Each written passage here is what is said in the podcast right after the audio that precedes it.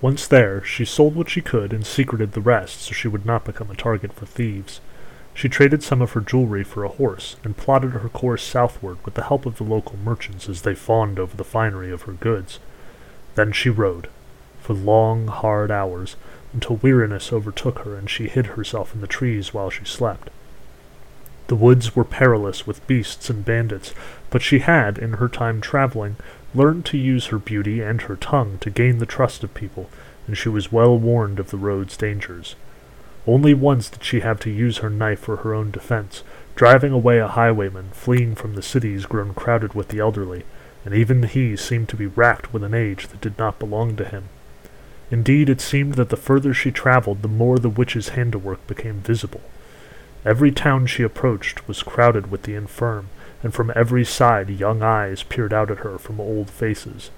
The highwayman accosted her on a dark forest road some two weeks into her journey, alone and poorly armed.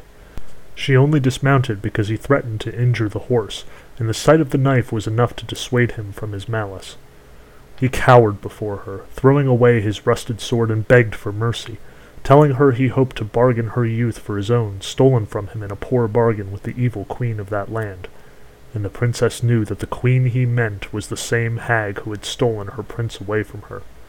She granted the highwayman his life, she had never meant to take it after all,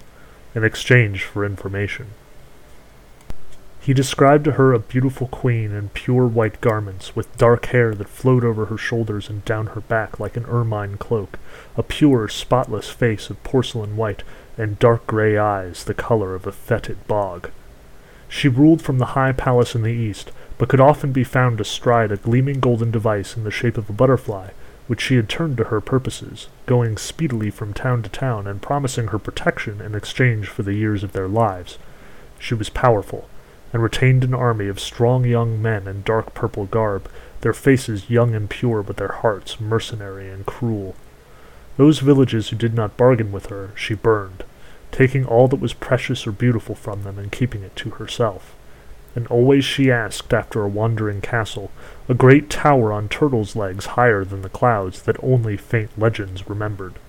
And the princess was confused, for surely the witch must know its whereabouts, for she had sent the princess there magically, and it was often said that she communed with spirits.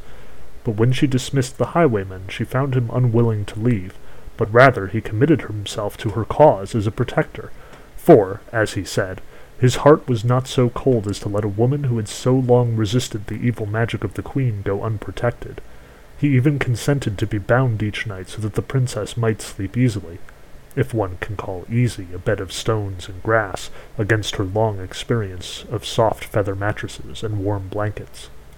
But this arrangement only lasted a short while, for it was soon after that she met the first of her army, a watcher, graduated from his studies, traveling westward to the city of the setting sun.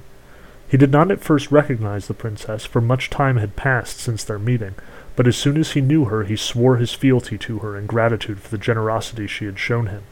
He too became her protector, and a worthy ally, for he had a steadfast heart and had avoided the wiles and bargains of the witch in his travelling. Indeed, he spoke of a great order of watchers who had avoided the witch's cruel dealing, harbored by the townsfolk and strengthened both by their loyalty to the princess and the tales they had collected of the witch's cruelty and deceit. His tales were those of resistance, whole cities' worth of able-bodied men and women flown to the forest in secrecy, banding together against the witch's power, united in their purpose to reinstate the true king and queen of that land, wake the slumbering prince, who the witch paraded about as proof of her authority, and discover the missing princess, as he alone now had. In his company the princess was inspired to new deeds, and strayed from the tending of her lodestone by his encouragement. For he assured her that she need only appear among the rebel camp, and thousands would pledge themselves to her cause, uniting at a stroke an army strong enough to counter the witch's forces and power, and retake the kingdom for her sake. And indeed, it seemed that everywhere the princess went, more protectors appeared to guide her to her rightful place. The watchers, by virtue of their learning, communicated quickly over great distances, and soon their small group of three had become a merry band of a dozen, twenty, and more as they made their way to the center of the woods where the rebels had fled, an encampment many thousand strong, with skilled workers of all stripes among the refugees, Traders and armorers and horsemen and tinkerers and tailors and soldiers and carpenters and coopers and thatchers and builders and tradesmen of every sort that could be imagined. It was a kingdom unto itself, cobbled together out of the dregs of many others, and there were many nobles and petty lords who remembered the generosity of the prince and the inquisitiveness of the princess, and swore their fealty to her cause without a second thought, in new-found hope after long desperation. And yet this was but one stronghold among many, she was told, and the center of their strength was located on the Isle of Lost Time, far out to sea and protected from the witch's military might by its distance. They resolved to bring her there, at great risk to themselves, and indeed the army that accompanied her was often harassed by the blank young soldiers in purple garb that she had been warned from encountering. Many losses they took, and the trail of their passage to the sea was littered with bodies, young and old, dead before their proper hour. But the princess was not prepared for a war, nor indeed for the losses they suffered for each league she travelled. She did not wish to bear the guilt or grief of the dead, no matter how fierce their loyalty or their assurances that they would rather die in her name than live as aged thralls to a false sorceress queen. To her it was a senseless war, even if for a good cause, and it seemed counterproductive in that no man, woman, or child who endured combat retained their youth unscarred by grief or terror or violence. If, she confided in the very same watcher she'd met in the woods, youth had become such a precious commodity, and her youth especially, then this was not the way to protect it. Moreover, she knew her very presence endangered them, so she rode away one night in secrecy, alone, by wooded trails in long disuse. Her last counsel to her army was of flight, or submission unto death, for it seemed that even these battles suited the machinations of the witch queen, and contributed to her lust for youth and power.